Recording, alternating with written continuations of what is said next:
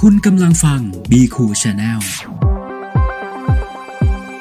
ช่องของคนขายเสียงที่อยากมีสถานีเสียงเป็นของตนเอง โดยมิสเตอร์บีคู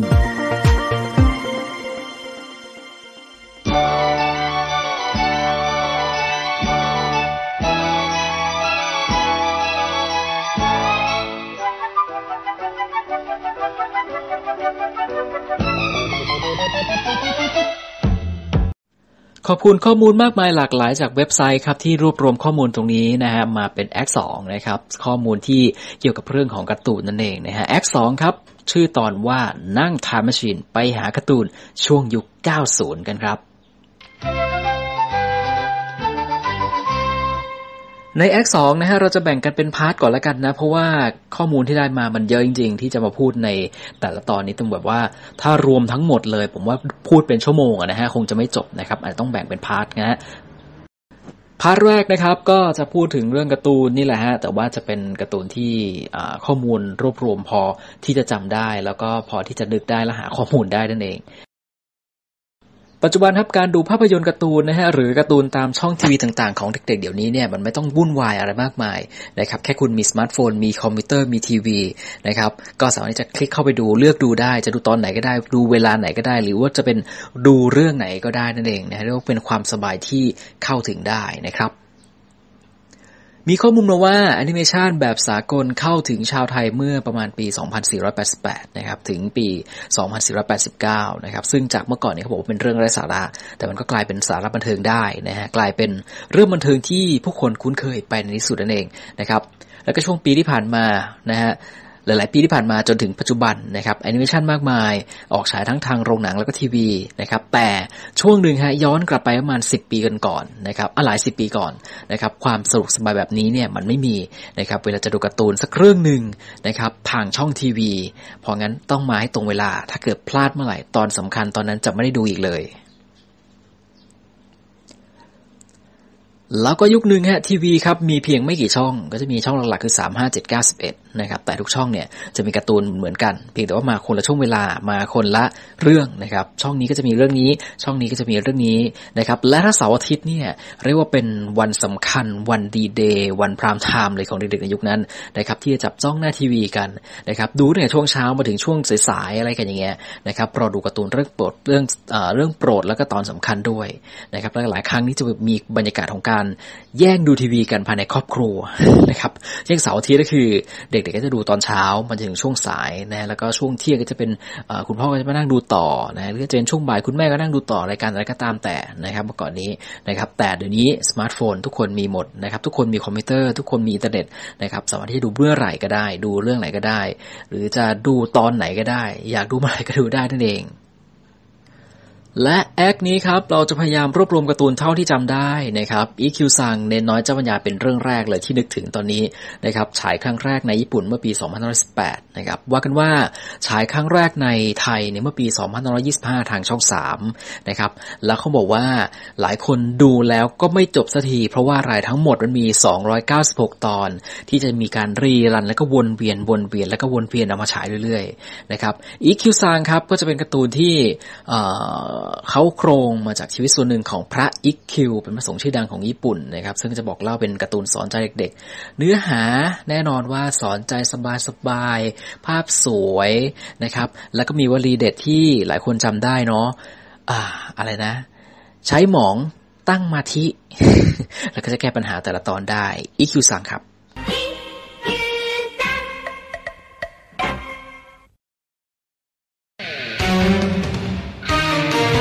เรื่องที่สองครับมีแฟนเพจนะฮะ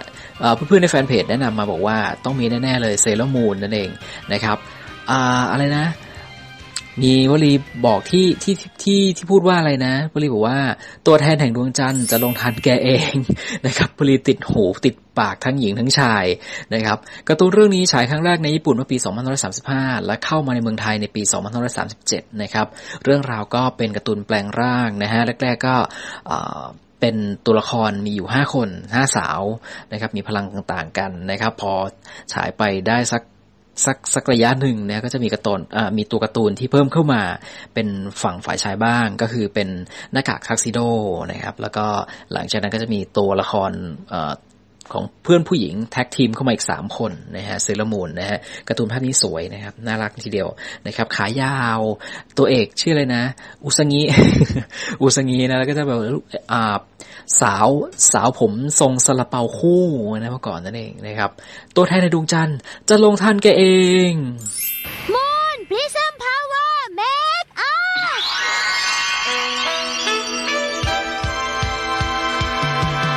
เรื่องต่อไปฮะไม่พูดถึงไม่ได้เรื่องนี้ครับโอ้โหนี่มาคู่กันเลยทีเดียวดราก้อนบอลนะถ้าเซเลมูนฝั่งหญิงดราก้อนบอลจะเป็นฝั่งชายนะครับเรื่องนี้ครับออกอากาศทางช่อง 9 สวทในปี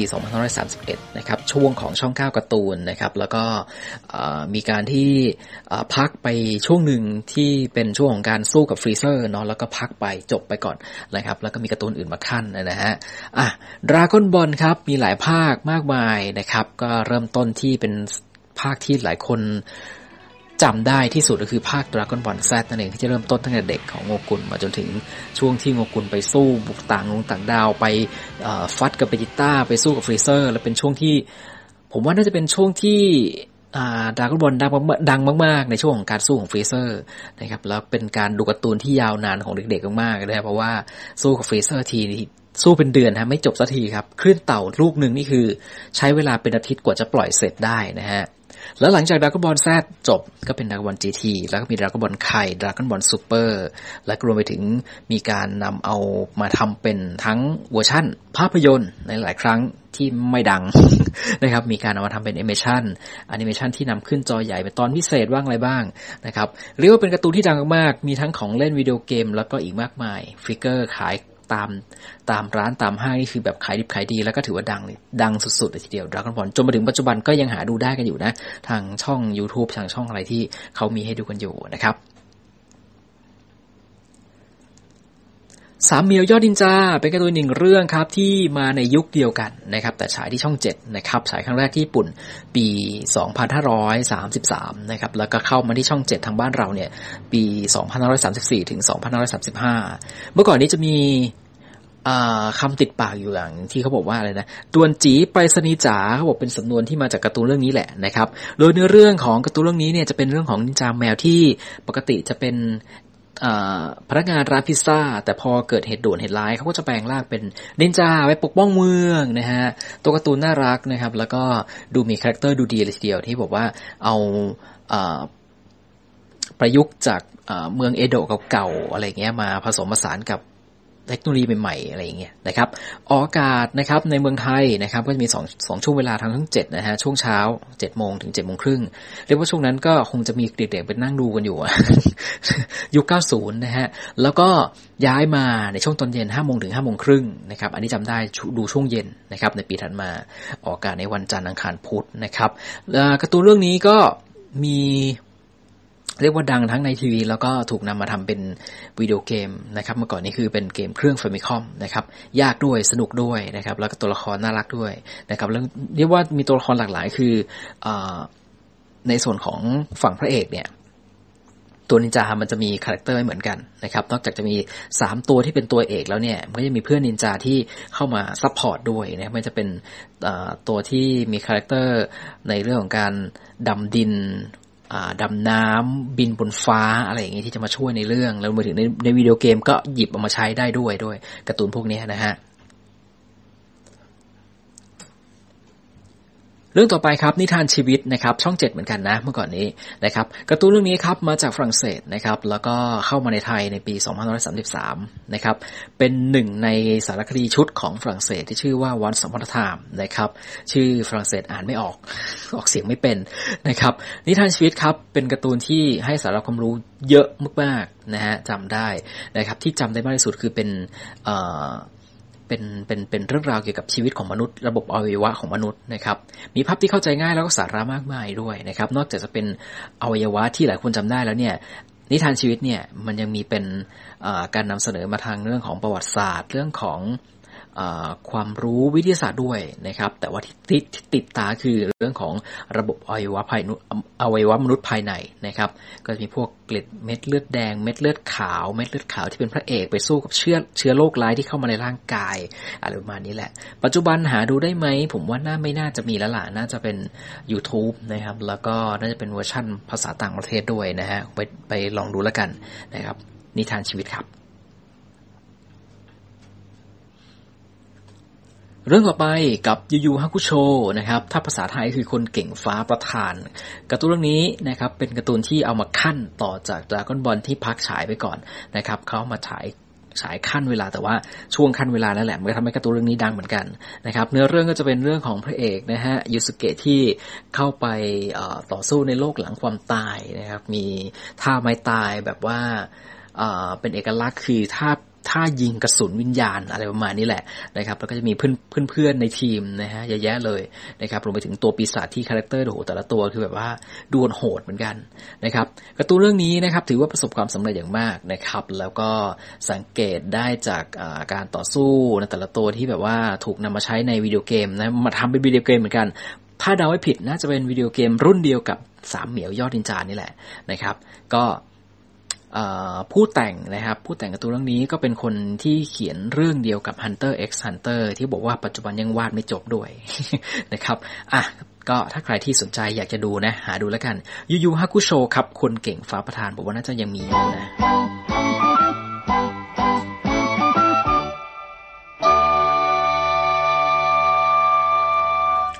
อีกหนึ่งเรื่องครับ นั่นคือดูเรมอน นี่โดราเอมอน หรือว่าโดเรมอน อันเดียวกันนะครับฉายครั้งแรกในปี 2516นะฮะเป็นการ์ตูนเรื่องเดียวที่ต้องบอกว่าฉายมาตั้งแต่สมัยที่ยังเด็กอยู่จนป่านนี้ก็ยังยังยังดูกันอยู่ยังยังมีให้ดูกันอยู่นะฮะลูกหลานก็ยังนั่งดูกันอยู่โดราเอมอนนะครับการ์ตูนเรื่องนี้นะครับนอกจากความดังแล้วเนี่ยนะฮะก็เรียกว่าแฟนคลับทั่วโลกก็ว่าได้นะฮะแล้วก็อีกหนึ่งอย่างที่ที่เป็นเสน่ห์นะนั่นคือเหมือนกับว่าเวลาตอนพิเศษ ตอนแต่ละตอนของโดเรมอนออกมาเนี่ย เด็กๆก็จะมานั่งดูว่าโดเรมอนมันจะควักของเล่นอะไรออกมา มันจะเป็นของวิเศษอะไรยังไง แต่ผมสังเกตนะ สมัยก่อนนะ ของวิเศษบางอย่างของโดเรมอนเนี่ยถ้าเราดูเมื่อก่อนมันจะแบบว่า อุ้ยว้าว มันดูแบบไม่น่าไม่น่าเชื่อมันมีของจริงๆแต่บางบางชิ้นของโดเรมอนที่ดึงออกมาแล้วเนี่ย เออ ปัจจุบันเนี่ยเราเราสามารถ เราเราเรายังใช้เราได้ใช้กันแล้วเนี่ยนะครับ คือมันเหมือนกับว่ามีต้นแบบมาจากของตัวแล้วมอนหรือเปล่านะครับ ผมก็นึกไม่ออกมีอะไรบ้างนะ แต่อาจจะเป็นบางทีอาจจะเป็นเกี่ยวกับผู้มือถือ พวกการฉายสไลด์ฉายภาพขึ้นกำแพงอะไรเงี้ยมันจะคล้ายๆ กันเหมือนกันผมว่าน่าจะมีต้นแบบมาจากการ์ตูนเรื่องนี้บ้างแหละนะครับการ์ตูนเรื่องนี้ครับนอกจากจะฉายทางทีวีแล้วเนี่ยก็อย่างที่บอกว่าตอนพิเศษมีเยอะแยะเลยทีเดียวนะครับ แล้วก็เป็นตอนพิเศษเอามาขึ้นบนจอใหญ่บนจอภาพยนตร์ มีเด็กๆแฟนคลับทั่วโลกก็ไปตามดูกันไปนะฮะสนุกดีฮะจนปัจจุบันก็ยังหาดูได้ด้วยนะครับ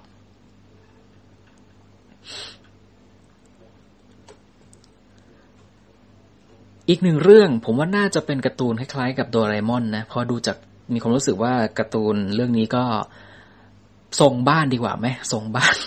ทรงบ้านของการ์ตูนเรื่องนี้ชินจัง ถ้าสังเกตผมว่าบ้านเขาคล้ายๆกับโนบิตะเนาะชินจังน่าจะอยู่ซอยเดียวกันกับโนบิตะด้วยเนี่ยนะครับชินจังฉายครั้งแรกในปี 2535 นะครับเนื้อเรื่องเกี่ยวกับชินจังเด็กอนุบาลวัยห้าขวบนิสัยคล้ายกับพ่อ นะฮะมีแม่นิสัยดีชื่อมิซาเอะนะครับ แล้วก็ชินจังมันจะมีคาแรคเตอร์แปลกๆทำตัวเหมือนชาวบ้านเมืองเขาทำชอบทำท่ามนุษย์ต่างดาวครึ่งก้นเออนะหรือเอากางเกงในมาครอบหัวนะฮะแล้วก็ชอบดูหน้ากากแอคชั่นด้วย ชินจังครับก็เคยฉายทางช่องสามเนาะแล้วก็มีการนำมาฉายผมจำไม่ได้ว่าช่องอะไรด้วยนะแต่ว่าถ้าทาง YouTube น่าจะมีอยู่นะเว็บไซต์ก็คงจะหาดูได้อยู่นะครับ ชินจังนะครับ กลับมาที่อีกหนึ่งเรื่องการ์ตูนทางช่องเก้านะครับ เรื่องนี้ผมไม่แน่ใจว่ามีใครได้ดูกันบ้างหรือเปล่า Thundercat เมื่อก่อนนี้นะครับ Thundercat ฉายครั้งแรกในปี 2528 นะครับ ฉายในเมืองไทยปี 2530 นะครับ ผลงานแอนิเมชันที่เป็นคนอเมริกานะครับแต่งนะครับแต่ว่าผลิตที่ญี่ปุ่นนะครับก็เป็นเรื่องราวของมนุษย์ต่างดาว Thundercat นะซึ่งในทีมของพระเอกเนี่ยก็จะเป็นคาแรคเตอร์อะไรที่มันเกี่ยวเกี่ยวกับพวกสิงโต เสือเสือโคร่งเสือดาวอะไรแบบนี้นะครับมีดาบพิเศษปล่อยแสงเรียกพลังวิเศษเนาะแล้วก็ส่วนฝั่งผู้ร้ายจะเป็น มัมเมล่ามัมเมรานะมัมในนี้บอกมัมเมล่ามัมเมรามันจะคล้ายกับพวกมัมมี่ผีปีศาจผีดิบอะไรอย่างเงี้ยนะครับ แล้วก็ปัจจุบันนะครับก็มีการรีเมคปรับโฉมใหม่นะฮะก็เส้นสายจะออกเป็นญี่ปุ่นนิดนึง แต่เมื่อก่อนเนี้ยฉบับ original เนี่ยเส้นสายจะดูคล้ายเส้นของการ์ตูนนะฮะจะจะดูแบบเป็นฝั่งอเมริกันมาก ๆ เลยทีเดียวนะครับฉายทางช่องเก้ามาก่อนเนี่ยนะครับ Thundercat นะ การ์ตูนอีกหนึ่งเรื่องครับผู้เขียนเดียวกับดราก้อนบอลนั่นเองนะฮะไม่พูดถึงไม่ได้ดร.สลัมกับหนูน้อยอาราเล่นั่นเองนะครับโอโยโยนะครับการ์ตูนเรื่องนี้นะฮะก็เกิดขึ้นในหมู่บ้านเพนกวินนะฮะดรเซมเบ้โนริมากิเซมเบ้ประดิษฐ์หุ่นยนต์ที่มีชื่อว่าอาราเล่ออกมา มันก็จะเป็นเพี้ยนน่ารักน่ารักนะครับ แต่การ์ตูนเรื่องนี้มีมีคาแรคเตอร์ของตัวละครในหมู่บ้านเนี่ยก็อย่างที่บอกว่าผู้เขียนเดียวกันกับดราก้อนบอลเพราะงั้น มันถ้าจำไม่ผิดเหมือนจะมีตอนที่เอามาเจอกันเหมือนเหมือนวันหนึ่งที่โงกุนเนี่ยวิ่งวิ่งมาแล้วก็มามาโผล่ที่หมู่บ้านเพนกวิน แล้วก็มาเจอกับอาราเล่ได้เพราะเพราะไม่แปลกคนเขียนคนเดียวกันนะฮะ ปัจจุบันยังหาดูได้อยู่นะโนริมากิอาราเล่นะครับหนูน้อยอาราเล่ชอบตัวละครอีกหนึ่งตัวที่เป็นเพื่อนของอาราเล่นั่นเองกัดจัน กัดจังกัดจังนะครับ มันจะเป็นตัวสองตัวคู่กันนะฮะก็จะ บินเพ่นพ่านบินไปทั่ว แล้วมันชอบกินเหล็ก เออดีนะ ไอสองตัวนี้นะ ดูแล้วถ้าถ้าจะเป็นอะไรที่รีไซเคิลได้เหมือนกันนะกำจัดขยะได้นะครับ กัดจังนะครับ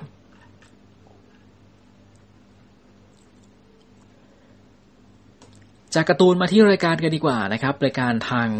ช่อง 7 ที่เด็กยุค 90 นั่งดูกันทุกวันเสาร์อาทิตย์ รายการดิสนีย์คลับนั่นเองนะครับ เมื่อก่อนนี้ยืนพื้นก็คือพิธีกรจะเป็นพี่นัทพี่แนนนะจะเป็นการ์ตูนเอาเป็นเป็นรายการก่อนเป็นแรกๆเนี่ยเริ่มต้นโดยที่มี 2 พิธีกร แล้วก็จะมาแนะนำแนะนำการ์ตูนที่จะมาให้ดูในแต่ละวัน นะครับแต่ที่วันหนึ่งก็จะได้ดูประมาณ3-4เรื่องนะในช่วงของรายการายการนี้นะฮะโดยที่ยืนพื้นก่อนก็คือเป็นเป็นพี่นัทพี่พี่แนนที่จะเป็นพิธีกรสองคนนี้คู่กัน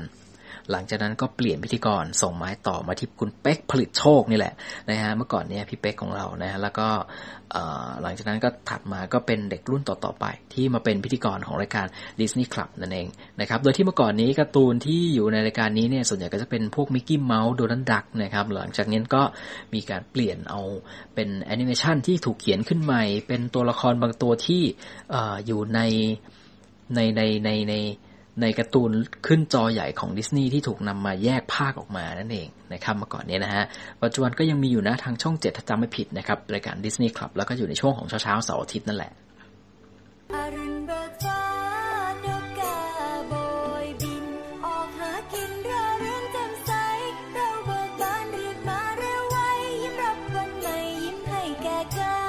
แล้วก็มาที่อีกหนึ่งรายการครับ ใกล้เคียงกันช่วงเวลาใกล้เคียงกัน รายการเจ้าขุนทองเพื่อนในแฟนเพจบอกว่ามีนะรายการที่นั่งดูกันอยู่นะครับรายการนี้เป็นรายการทีวีสำหรับเด็กในช่วงยุค 90 ปัจจุบันคงไม่มีแล้วแหละนะครับ แล้วก็จะเป็นเป็นรายการที่ให้สาระเยอะมากๆนะครับ ให้ความรู้ด้านภาษาไทยจริยธรรมรวมไปถึงวัฒนธรรมนะครับ ตัวละครนะครับ พิธีกรพิธีกรไม่ใช่คน พิธีกรเป็นตัวหุ่นมือ แต่ต้องบอกว่าหุ่นมือนี่แหละ แต่ว่าทำให้เด็กหลายคน คุ้นเคยแล้วก็ดูสนิทสนมกับพวกเขามาก พี่ขุนทอง พี่ขอนลอย พี่ฉงน พี่ฉงาย พี่ลุงมะตูม หางดาบอะไรพวกนี้หุ่นมือทั้งนั้นเลย ครับแล้วก็อย่างที่บอกว่ารายการเจ้าขุนทองนะฮะก็จะเป็นรายการหนึ่งที่เมื่อก่อนนี้เด็กก็จะมานั่งดูก่อนที่ไปโรงเรียนกันมาเพราะงั้นก็จะ on air ในช่วงของเวลาเจ็ดโมงครึ่งถึงแปดโมงอะไรอย่างนี้แหละนะครับเจ้าขุนทองครับปัจจุบันหาดูไม่ได้แล้วแหละนะครับอาจจะมีอยู่ในทางทางช่อง YouTube ทางอะไรเงี้ยนะครับเพราะงั้นถ้าอยากจะให้บุตรหลานคุณได้ดูได้รึกถึงความหลังอะไรอย่างเงี้ยนะฮะรายการดีๆแบบนี้ก็ลองหาดูละกันนะครับ part แรกนะครับขอจบแค่รายการเจ้าขุนทองนี้ก่อนละกันเดี๋ยวกลับมาต่อที่ part สองนะฮะที่เหลือยังมีอยู่นะครับไม่ว่าจะเป็นทั้งรายการนะเกมโชว์ที่เมื่อก่อนนี้เกี่ยวกับเด็กนะครับหรือจะเป็นการ์ตูนที่หายไปแล้ว เดี๋ยวนี้ไม่รู้ไม่แน่ใจว่าจะยังมีให้ดูกันอยู่หรือเปล่านะครับ เดี๋ยวกลับมา part หน้านะครับกับ X2 นะครับ